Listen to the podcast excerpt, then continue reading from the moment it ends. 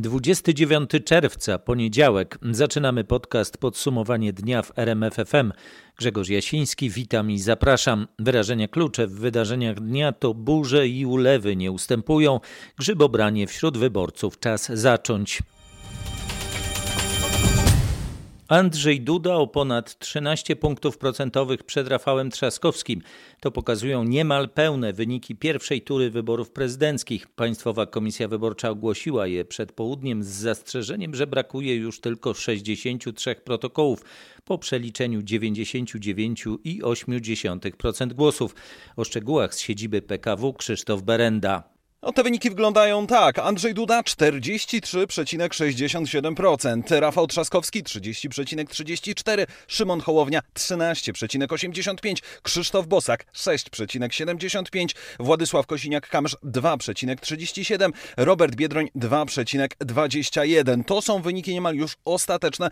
To oznacza, że między pierwszym a drugim kandydatem jest mniej więcej 13 punktów różnicy. Mówię, że to są wyniki niemal ostateczne, bo brakuje jeszcze protokołów z 63 komisji, m.in. z Warszawy, z Łowicza, z Łodzi, Mielca, Katowic, no i z zagranicy. To raczej w większości są rejony popierające Rafała Trzaskowskiego, no a to oznacza, że ta różnica między nim a między urzędującym prezydentem może nieznacznie się zmniejszyć, ale to nie będzie jakaś ogromna różnica. Z Państwowej Komisji Wyborczej Krzysztof Berenda. Oficjalne wyniki pierwszej tury, jak zapewnia szef PKW Sylwester Marciniak, mają być ogłoszone najpóźniej jutro rano. One w sposób znaczący na pewno nie są możliwe, żeby wpłynęły na te wyniki, które podaliśmy. To może być różnica w dziesiętnych procentach e, ewentualnie. Szef PKW, sędzia Sylwester Marciniak, dodaje, że frekwencja wyniosła imponujące 64,4%. Lepszy wynik był tylko przy starciu Wałęsa-Kwaśniewski z 1995 roku.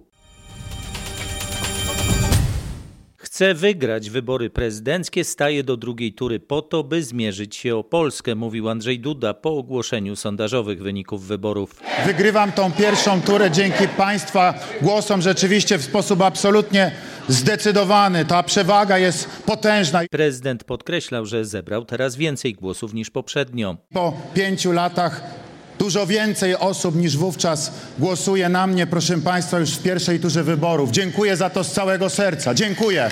Dziękuję za to zaufanie. Ale do zwycięstwa w drugiej turze głosów potrzeba będzie jeszcze więcej. Skąd je wziąć? Walka będzie się toczyła o absolutnie każdego od elektoratu Krzysztofa Bosaka po wyborców lewicowych. Dlatego w nadchodzących dniach Andrzej Duda będzie musiał obłaskawiać ruch narodowy i tych, którzy mówią o zielonej energii. Obaj razem z Rafałem Trzaskowskim będą musieli łączyć niemal wodę i ogień. Te zmagania zaczęły się tuż po zamknięciu lokali wyborczych. Bardzo niewiele dzieliło nas z panem i dzieli z panem Krzysztofem Bosakiem. Bardzo w wielu sprawach myślimy podobnie. A tak prezydent walczył o głosy ludowców. Wyborcy Władysława Kosiniaka-Kamysza patrzą na polską rodzinę, jej wartość i na polską wieś tak samo jak ja. Wicepremier Jadwiga Emilewicz takie sięganie po każdego porównuje do grzebobrania. Myślę, że pan prezydent Andrzej Duda w, i w tej części e, kampanii, tak jak i w minionych kilku tygodniach, będzie takim cierpliwym grzybiarzem. Będzie odwoływał się do wszystkich elektoratów. Grzybobranie, więc czas zacząć. W wieczór wyborczy Rafał Trzaskowski także dziękował swoim wyborcom, dziękował też Małgorzacie Kidawie-Błońskiej, samorządowcom i senatowi za to, że dzięki nim nie jest już po wyborach. Tak wielu z nas i tak wiele z nas chce po prostu zmiany. Za to wszystkim należą się olbrzymie podziękowania, wszystkim, którzy oddali głos na zmianę, na wszystkich kandydatów opozycji. Trzaskowski twierdzi, że będzie dla tych wyborców naturalnym wyborem. Ponad 58% naszego społeczeństwa chce zmiany. I chcę do tych wszystkich obywateli dzisiaj jasno powiedzieć: Będę waszym kandydatem. Będę kandydatem zmiany. Kandydat Koalicji Obywatelskiej obłaskawiał Władysława Kosiniaka-Kamysza, co specjalnie nie dziwi. Jasno chcę powiedzieć, że ja tylko mogę o Władku Kosiniaku-Kamyszu mówić same dobre rzeczy. I chcę się zwrócić też do wszystkich wyborców PSL-u. Tyle lat współpracowaliśmy razem i wiecie, że możecie na mnie polegać ale także, co już może nieco zaskakiwać, obłaskawiał Krzysztofa Bosaka, przekonując, że obaj są wolnościowcami. Języczkiem uwagi mogą być właśnie wyborcy Krzysztofa Bosaka. Ich przejęcie przez Andrzeja Dudę może zbliżyć go do zwycięstwa, dlatego nie odpuści ich kandydat Koalicji Obywatelskiej, choć Rafał Trzaskowski przede wszystkim liczy na wsparcie elektoratu Szymona Hołowni, ludowców i wyborców lewicowych. Teraz posłuchajmy, co o ewentualnym poparciu kandydatów, którzy weszli do drugiej tury, mówią przegrani. Szymon Hołownia. My nie wystąpimy w całości nie poprzemy tego ani innego. Natomiast każdy z nas, obywateli Rzeczpospolitej, jakieś decyzje w tej drugiej turze będzie musiał podjąć. Z wypowiedzi czwartego w wyścigu Krzysztofa Bosaka wynika, że nie będzie sojuszu z którymś z kandydatów, którzy znaleźli się w drugiej turze. Te siły, z którymi walczymy, którym rzuciliśmy rękawice, siły głównego nurtu, wydają się silne, ale tak naprawdę oni już wiedzą, że są kolosem na glinianych nogach, na dwóch nogach. Te nazwy tych dwóch nóg to PiS i Platforma. Władysław Kosiniak-Kamysz wybór Polaków podsumowuje krótko. Ja nie wierzę, że z bratobójczej wojny wyjdzie na końcu coś dobrego. Ale taka jest decyzja. Robert Biedroń mówi stanowcze nie dla prawej strony sceny politycznej. To nasze marzenia i nadzieje sprawiły, że nie uwierzyliśmy w to, że Polska jest skazana na prawicę. Głosy pozostałych kandydatów są także do zagospodarowania, ale nie wydają się rozstrzygające. Od rana nie było rozmowy Szymona Hołowni ani z Rafałem Trzaskowskim, ani z Andrzejem Dudą na temat ewentualnego poparcia w drugiej turze. Mówi w rozmowie Marcina Zaborskiego w RMFFM Michał Kobosko ze sztabu trzeciego w pierwszej turze kandydata. Pewne rzeczy muszą mieć pewien czas, pewne miejsce. Na razie nie było takich rozmów. Ale oczekujecie, że takie rozmowy się za chwilę zaczną? Znaczy, u nas jest odwrotna kolejność, o której powiedział wczoraj Szymon Hołownia w czasie wieczoru wyborczego. My najpierw będziemy rozmawiali z naszymi liderami regionalnymi, z naszą organizacją, z naszym powstającym ruchem społecznym, a potem ewentualnie będziemy rozmawiali z e, kandydatami i ich sztabami. Współpracownik Szymona Hołowni nie zdradza wprost, czy bliżej mu do Rafała Trzaskowskiego, czy do Andrzeja Dudy. Na dzisiaj różnie oceniam tych kandydatów. Nie oceniam ich podobnie dobrze albo podobnie źle, ale na dziś stuprocentowego przekonania do żadnego z tych kandydatów nie mam. A jaka może być decyzja sztabu Krzysztofa Bosaka?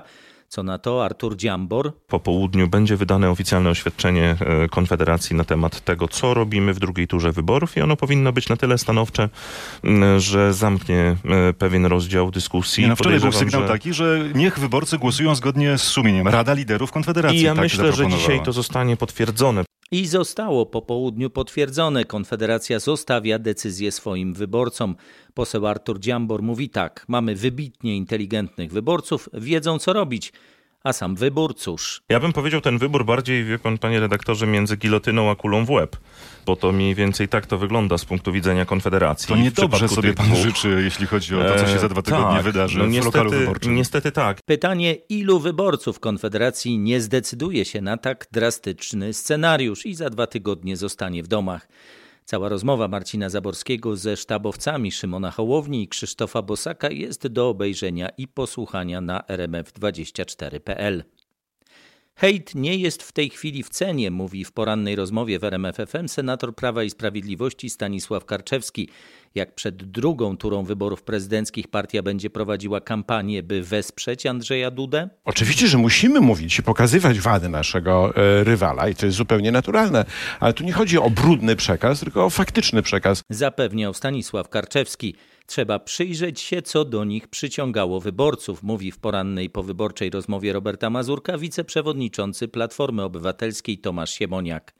Pan może obiecać, że powściągniecie swoich największych zagończyków i nie będzie brudnej kampanii. Oczywiście, że tak. Brudna kampania nie ma sensu. Uważam, że na niej się więcej traci niż zyskuje. Zwłaszcza między pierwszą a drugą turą trzeba pozyskać zupełnie nowych ludzi. Rozmowy Roberta Mazurka z Tomaszem Siemoniakiem i Stanisławem Karczewskim są do obejrzenia i posłuchania na rmf24.pl. Toruń, Rypin, Kwidzyń i Starogard Gdański to te miejscowości na swoim wyborczym szlaku odwiedził dziś Andrzej Duda. Prezydent walczący o reelekcję do 11 lipca, czyli drugiej tury wyborów prezydenckich, zamierza kontynuować objazd Polski Duda busem. Jak walczy o uwagę wyborców? W prezydenckiej dogrywce Andrzej Duda musi poszerzyć elektorat. Liczy się każdy głos, dlatego dzisiaj prezydent zabiegał o względy solenizantów. Najlepsze życzenia imienowe dla wszystkich Piotrów, Piotrusiów, Pawłów i Pawełków dzisiaj. Kampania to raczej poker niż gra w Piotrusia, dlatego Andrzej Duda przekonywał, że to on ma najlepsze karty. Prezydent dumny jak Paw mówił, że podejmował odważne decyzje. Proszę Państwa, taki program jak tarcza antykryzysowa i czy tarcza antykryzysowa i tarcza finansowa wymagał wielkiej odwagi, żeby na to się zgodzić i to podpisać swoim imieniem i nazwiskiem. Później atakował kontrkandydata. Pan Trzaskowski mówi w tej chwili o złodziejstwie, a sam był w rządzie, przy którym kradziono 50 miliardów VAT-u, to ja się pytam, rany Julek. Kampanijne szlaki Dudy i Trzaskowskiego przecinają się dziś w Brodnicy. Szlakiem prezydenckiej kampanii podążał Patryk Michalski. Wezwanie prezydenta Dudy do debaty, gospodarka, uczciwość i komisja wyrównania krzywd to kluczowe hasła Rafała Trzaskowskiego na starcie prezydenckiej dogrywki. Prezydent stolicy traci aż 13 punktów procentowych do Andrzeja Dudy, mimo to przekonuje, że ma szansę wygrać. Rafał Trzaskowski oczywiście zaczął od mobilizacji swoich zwolenników, od przekonywania, że najważniejsze jest to, ile osób nie poparło Andrzeja Dudy. Jest olbrzymia szansa wygrać te wybory. Wystarczy zobaczyć, że absolutna większość Polek i Polaków jest za zmianą. Na starcie prezydenckiej dogrywki Trzaskowski nie rzuca jednak nowych obietnic. Nie ma tu fajerwerków, nowych elementów tego wyścigu. Trudno za takie uznać bowiem powołanie komisji krzywd rządów PiSu. Dla tych wszystkich, którzy zostali bezpodstawnie oskarżeni, wyrzuceni z pracy, którzy są dzisiaj straszeni, piętnowani. Trzaskowski delikatnie nęci wyborców Hołowni, mówiąc o klimacie, a do wyborców Bosaka, że nie zgodzi się na wyższe podatki, gdy rząd tak zacznie ratować budżet. Trzaskowski niezmiennie wzywa Andrzeja Dudę do bezpośredniej debaty. Warszawa, Mariusz Piekarski. A co wśród największych przegranych? Nieco ponad 2% lidera PSL Władysława Kosiniaka-Kamysza i Roberta Biedronia z Lewicy. Politycy tych partii nie ukrywają, że to wyniki poniżej oczekiwań. Na gwałtowne ruchy personalne na razie się nie zanosi, a jeśli tak, to raczej na niższych szczeblach. Politycy lewicy podkreślają, że Robert Biedroń nadal jest i będzie jednym z jej liderów, choć niedługo jego partia, czyli wiosna, właściwie przestanie istnieć. Na jesieni połączy się z SLD. Centrolewicowa formacja o nazwie Lewica. Tak sam Biedroń mówi o nowym ugrupowaniu. Jeśli chodzi o PSL, pojawiają się spekulacje o wymianie lidera, ale ludowcy, z którymi rozmawiałem, tego nie potwierdzają. Przeciwnie, przekonują, że będą trzymać się Władysława Kośniaka Kamysza i że to nie jest czas na mieszanie w strukturach partyjnych. Co więcej, jak powiedział mi jeden z członków Rady Naczelnej, wybory prezydenckie to nigdy nie była dyscyplina PSL-u. Jak informuje Paweł Balinowski, jutro lub w środę Robert Biedroń spotka się z Rafałem Trzaskowskim. Będą rozmawiać o przyszłej współpracy. Chodzi o poparcie lewicy dla kandydata Koalicji Obywatelskiej, który w drugiej turze wyborów prezydenckich spotka się z Andrzejem Dudą. Czy to poparcie jest przesądzone? Raczej tak, choć sam Robert Biedroń jeszcze jednoznacznie nie mówi poprę Rafała Trzaskowskiego, to wielokrotnie dawał to wyraźnie do zrozumienia. Łączy nas jedno, łączy nas chęć odsunięcia Andrzeja Dudy z jego urzędu. Uważam, że to był najgorszy prezydent III Rzeczpospolitej. Biedroń dziś na konferencji dodawał też, że choć Trzaskowski nie jest lewicowym kandydatem, to według niego będzie starał się słuchać głosu lewicowych wyborców. To spotkanie między politykami będzie więc raczej czystą formalnością relacjonuje Paweł Balinowski. Jestem za tym, żeby PSL nie wskazywał, na kogo powinni głosować wyborcy Władysława Kosiniaka-Kamysza. Tak mówi w RMFFM w rozmowie z Marcinem Zaborskim poseł Marek Sawicki. Dlatego, że PSL jest bardzo różnorodny. Okazję do rozmowy na ten temat ludowcy będą mieli już jutro. Mają zaplanowane spotkanie liderów, ale raczej nie skończy się to żadnymi podpowiedziami dla wyborców. Marek Sawicki uważa, że tak będzie lepiej. Z jednej strony ludowcy krytykują obecnego prezydenta, bo trzeba sobie jasno powiedzieć, że jeśli Andrzej Duda zostanie prezydentem, to demontaż państwa w jego prawnej strukturze będzie następował, a skala nieprawości w zakresie złodziejstwa, braku rozliczeń będzie coraz głębsza. Ale są i tacy politycy PSL, którzy krytykują Rafała Trzaskowskiego i jego program. Tam nawet nie ma określenia rodziny, są najbliżsi. Ja osobiście dylematu nie mam, mówi Marek Sawicki, pytany o to, czy Władysław Kosiniak-Kamysz przekaże jednemu z kandydatów swoje poparcie. Władysław Kosiniak-Kamysz proponował obu tym e, kandydatom debatę w pierwszej turze. Nie byli zainteresowani rozmową w pierwszej turze, to tym, tym bardziej w tej chwili nie ma takiej potrzeby, żeby ich zapraszać i z nimi uzgadniać ewentualne poparcie dla jednego czy dla drugiego. Widocznie Polacy nie chcą zmiany i nadal interesuje ich dominacja PiS i PO, dodał gość Marcina Zaborskiego. Cała rozmowa jest na rmf24.pl. Zalane ulice i podtopione parkingi, worki z piaskiem, które mieszkańcy układają obok swoich domów. Tak wyglądało popołudnie w wielu dzielnicach Warszawy po ulewie, która przeszła nad stolicą i okolicznymi miejscowościami. Ulice są zalane, zapewne też wiele domostw zostało zalanych. Zaskoczeni tak trochę byliśmy siedzieć na dworze, ale jak widać pogoda pokrzyżowała plany. Trzeba szybko wracać. No raczej tak. Pieszo czy samochodem? Niestety pieszo. Trochę zapowiadali, że będzie padało. No aż tak to nie miało być trochę burzy. Z perspektywy pieszego jak wygląda taka ulica? Nieciekawie. będzie człowiek mokry na pewno jak przejdzie. Te głosy w podwarszawskim Pruszkowie zebrał nasz reporter Michał Dobrołowicz. W samej stolicy woda zalała pomieszczenia w rządowych budynkach, siedzibach Ministerstwa Rodziny, Pracy i Polityki Społecznej, Ministerstwa Spraw Wewnętrznych i Administracji oraz Środowiska. Przejściowo trzeba było zamknąć stację metra Ratusz Arsenał. Zalało też trasę łazienkowską w rejonie Torwaru, Grujecką na wysokości ulicy Racławickiej i Wisłostradę w rejonie Cytadeli i Mostu Gdańskiego. Co najmniej 60 milionów złotych strat w kilka godzin to szacunki po weekendowych ulewach w Jaśle na Podkarpaciu. Ta kwota cały czas rośnie, bo ocena skali zniszczeń trwa. Straty liczą też mieszkańcy podjasielskiej Trzcinicy. Właśnie widzę, że próbujecie sprzątać sobie. Tak, to wszystko wynosili od rana ludzi, mogiła, rodzina, wszystko się pozjeżdżali i z Krosna, i z Dębicy. I... Czyli kto tylko mógł, to przyjechał. Wszyscy pomagali, cała rodzina, dzieci wszystkie były. W tej chwili jak już wszystko powynosili, no to tylko teraz sprzątanie po prostu to. Ale kiedy to wszystko wysuszyć, te ściany, te podłogi, wszystko podłogi do wyrzucenia, bo to wszystko bulwi. Nic nie ma. Tutaj dół cały to, to jest wszystko do wyrzucenia. Jedynie ściany, no bo stoją, bo stoją, a tak. W Trzcinicy prawie dwumetrowa fala powodziowa pojawiła się nagle i spowodowała ogromne straty. Wszędzie błoto tu Wszędzie błoto. Wszędzie szlam, to i tak jest, myśmy wysprzątali, to było błoto 10 cm od podłogi. Jezu, a tu widać z Tak, to półtora jest metra wody tak, było. poziom wody, tak, która była Nawet tutaj. co ja mówię, więcej, Więcej, niż ja z więcej. 1,80 m parę. Tak, tak, 1,80 m, ponad 1,80 m będzie. I co to tak nagle przyszło? Nie wiadomo skąd? No nie, cały czas ta chmura krążyła tutaj, no i te ulewne deszcze i, i to, tak na- nagle, nagle. Zaczęła wzbierać ta woda i, i nagle przyszła ta fala taka. Tak, to jedno jezioro. Wszyscy tu w koło, wszyscy mają mieszkania pod sufit. Było też widać. Pół okien, wszystko mieszkanie dopiero zrobił. Nie ma nic. Nie ma nic. To jest obłęd, obłęd. Z mieszkańcami podtopionych domów rozmawiał Krzysztof Kot. Ponad 11 tysięcy strażaków wzięło już udział w usuwaniu skutków nawałnic, które przeszły dotąd nad województwem podkarpackim.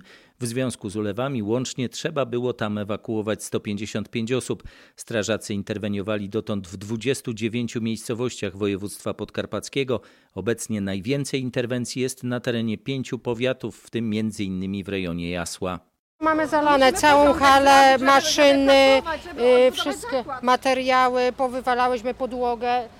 No wszystko wynosimy. Pracujemy 25 lat, nie zostało nam nic. Woda się wlała do piwnicy. Na szczęście do domu nie doszła, ale tutaj wszystko.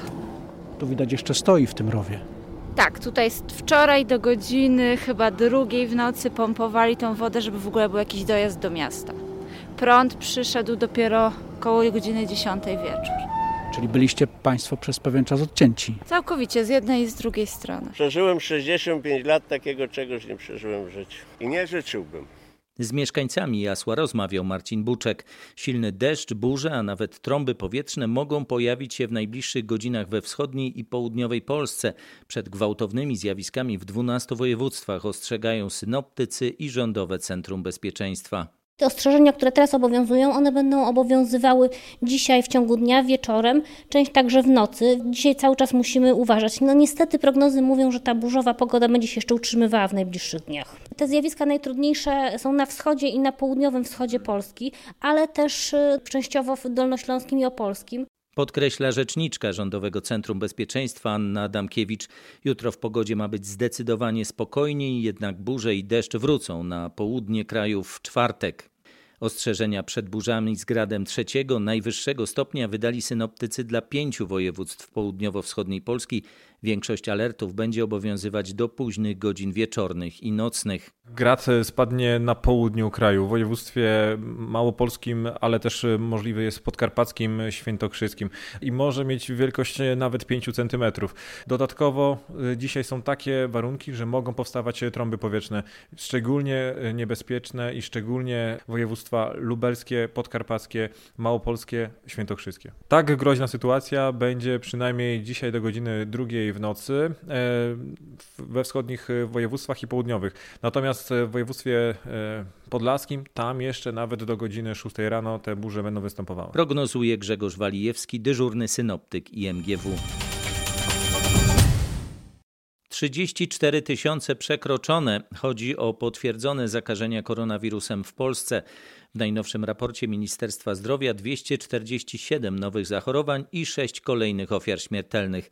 Najmłodsza osoba, która zmarła, to 37-letnia kobieta, która była leczona w Raciborzu. Na Śląsku potwierdzono najwięcej 78 nowych zachorowań. 249 kolejnych osób wyzdrowiało. Najnowszy raport Ministerstwa Zdrowia pokazuje też, że w szpitalach w całej Polsce z powodu koronawirusa zajętych jest 86 respiratorów. Na kwarantannie są ponad 83 tysiące osób. Policja ostrzega, że rygory sanitarne muszą być przestrzegane także w wakacje. Nie będzie pobłażania dla osób, które je lekceważą, zapowiada Mariusz Ciarka z Komendy Głównej Policji. Pamiętajmy, abyśmy zawsze przy sobie gdzieś w torebce sterylnej mieli również tą maseczkę czy inny element, którym zasłaniamy nos i usta, bo kiedy znajdziemy się w takiej sytuacji, kiedy nie będziemy w stanie utrzymać tego dystansu, powinniśmy to robić. Na chwilę obecną stan obowiązujący w Polsce to stan epidemii i przepisy obligują do tego, aby zachować odstęp lub zakryć nos i usta. Podkreśla Mariusz Ciarka.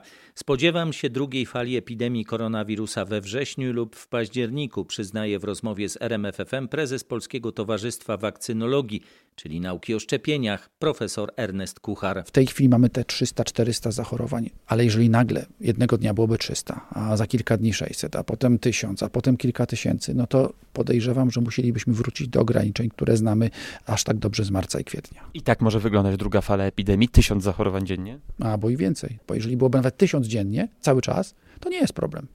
Problem byłby wtedy, gdyby ta liczba niepokojąco rosła. Co możemy zrobić w czasie wakacji, żeby ten scenariusz jednak nie doszedł do skutku? Pamiętajmy cały czas, że koronawirus się nie zmienił. Jest takie samo, jak były w marcu. Tylko nasze podejście się zmieniło, więc dalej unikajmy dużych skupisk ludzi. Zachowujmy, jeśli to się jest możliwe, te dwa metry odległości, a jeśli nie, to maseczkę. No i myjmy ręce. I mówiąc krótko, cały czas pamiętajmy, że każdemu grozi zachorowanie. Z profesorem Ernestem Kucharem rozmawiał nasz reporter Michał Dobrołowicz. Cała rozmowa jest na portalu Twoje zdrowie rmf24.pl. Druga tura głosowania zaplanowana na 12 lipca będzie sporem o przyszły kierunek Polski i to, czy radykalne reformy popierane przez PiS będą kontynuowane. Czytamy w portalu Politico o innych, także nieoficjalnych komentarzach z Brukseli. Teraz Katarzyna Szymańska-Borginą. Dla Brukseli druga tura to wybór między proeuropejskim kandydatem, który może przyhamować niektóre niekorzystne z punktu widzenia Unii reformy sądownicze w Polsce, a kandydatem, który oznacza, że spór o praworządność będzie kontynuowany. Po prostu nieoficjalnie moi rozmówcy w europejskich instytucjach liczą, że w drugiej turze wygra Trzaskowski. Chociaż nikt oficjalnie tego nie powie, bardzo pozytywnie pozytywnie oceniana jest mobilizacja Polaków, czyli bardzo wysoka frekwencja. Co o polskich wyborach mówi się we Francji, o czym napisały gazety nad Sekwaną? Wiele gazet sugeruje, że w drugiej turze pojedynek pomiędzy konserwatystą Andrzejem Dudą i liberałem Rafałem Trzaskowskim może być dosyć ostry, bo obaj mają szansę na zwycięstwo, mimo wyraźnej przewagi obecnego szefa państwa w pierwszej turze, o ile oczywiście dotychczasowe wstępne rezultaty zostaną oficjalnie potwierdzone. Trzaskowski jest we Francji raczej mało znanym politykiem. Część komentatorów sugeruje, że jego program wyborczy jest dosyć mało konkretny, a bilans jego dotychczasowych działań jako prezydenta Warszawy kontrowersyjny. Informuje z Paryża Marek Gładysz. Kontrolowana przez Kreml państwowa telewizja Rosja 24 ciepło mówi o Rafale Trzaskowskim, prezydenta Andrzeja Dudę nazywa radykałem. Telewizja zapowiada, że Trzaskowski prowadziłby pragmatyczną politykę wobec Rosji. Telewizja przekonuje, że prezydent Duda chce przekształcić Polskę w wojenny poligon w Europie i realizuje amerykańskie cele.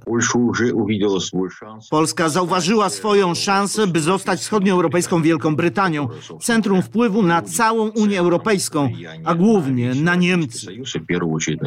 To Kirył Koktysz z MGIMO, Szkoły Dyplomacji. Historyk Oksana Pietrowskaja wskazuje, że Trzaskowski chce rozmawiać z Rosją.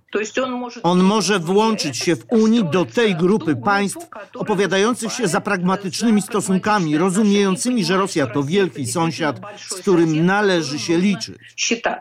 Donosi nasz moskiewski korespondent Przemysław Marzec. Jeszcze tylko do północy mogą rejestrować się Polacy mieszkający za granicą, którzy nie wzięli udziału w pierwszej turze wyborów, ale chcą zagłosować w drugiej. Najwięcej chętnych może być w Wielkiej Brytanii.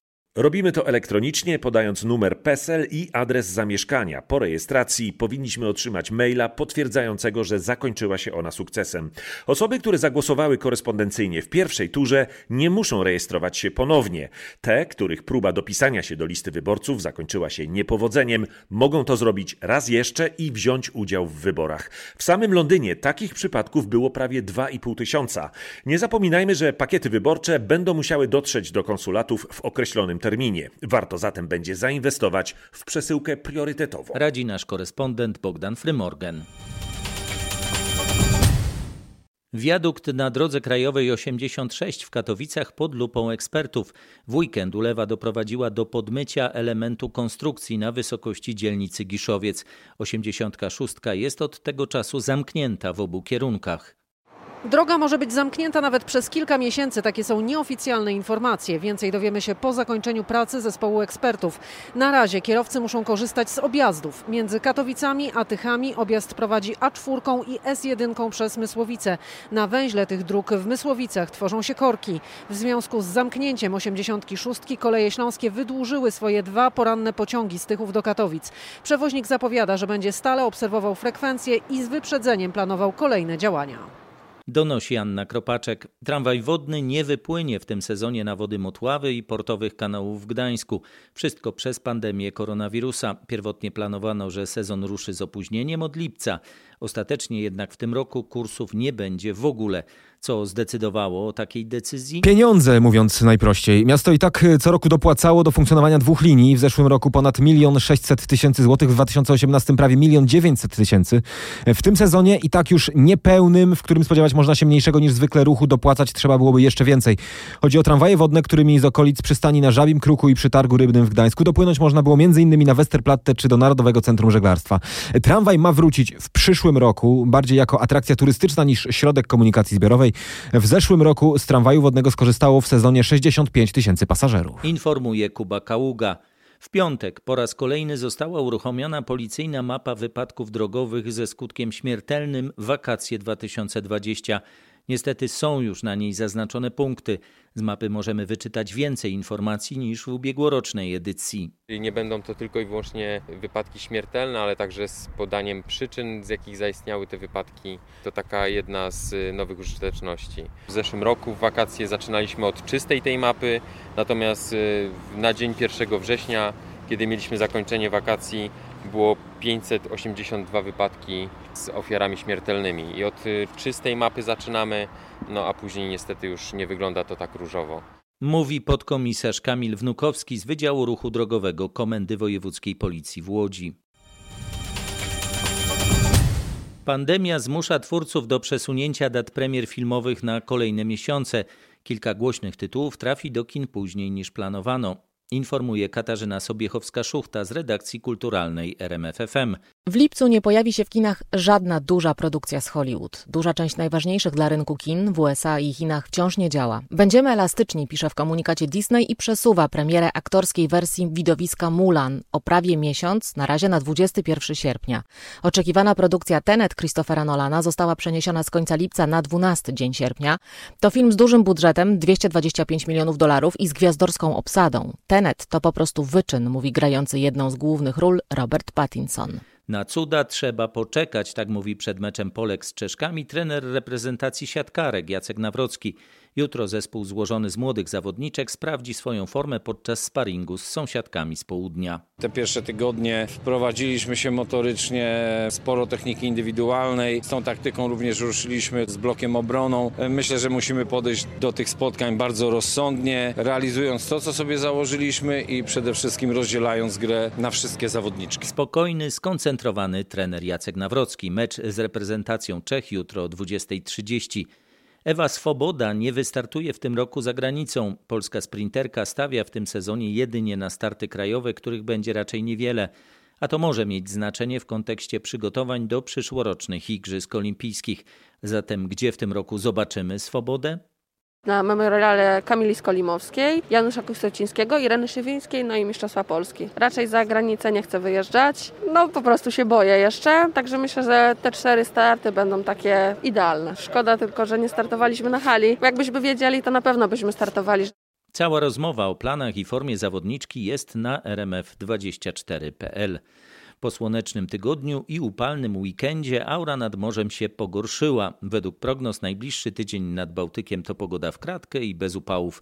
W Sopocie jest deszczowo, ale to nie przeszkadza licznym spacerowiczom. Nawet w deszcz Sopot jest piękny. Chodzimy bez parasola. Troszeczkę deszczowo, troszeczkę męglisto, ale jest bardzo przyjemnie na spacery, niekoniecznie może na plażę, ale w ten sposób możemy poeksplorować różne kąty w Sopocie. To co ciekawego udało się odkryć już? No na razie zwięcamy Mąciak i będziemy tutaj po uliczkach oglądały różne piękne kamieniczki. A udało Wam się zagłosować w trakcie urlopu, czy też nie myśleliście? Bo urlop był bardzo szybki, podjęty na ekspresowej decyzji i takie samo opakowanie było, więc nie zdążyliśmy po zaświadczenie do gminy, więc ale druga tura jest, więc w drugiej turze na 100%. Z turystami w Sopocie rozmawiał dziś nasz reporter Kuba Kaługa. Na tym kończymy dzisiejszy podcast Podsumowanie dnia w RMFFM. Na kolejny zapraszam już jutro. Grzegorz Jasiński, dziękuję. Dobranoc.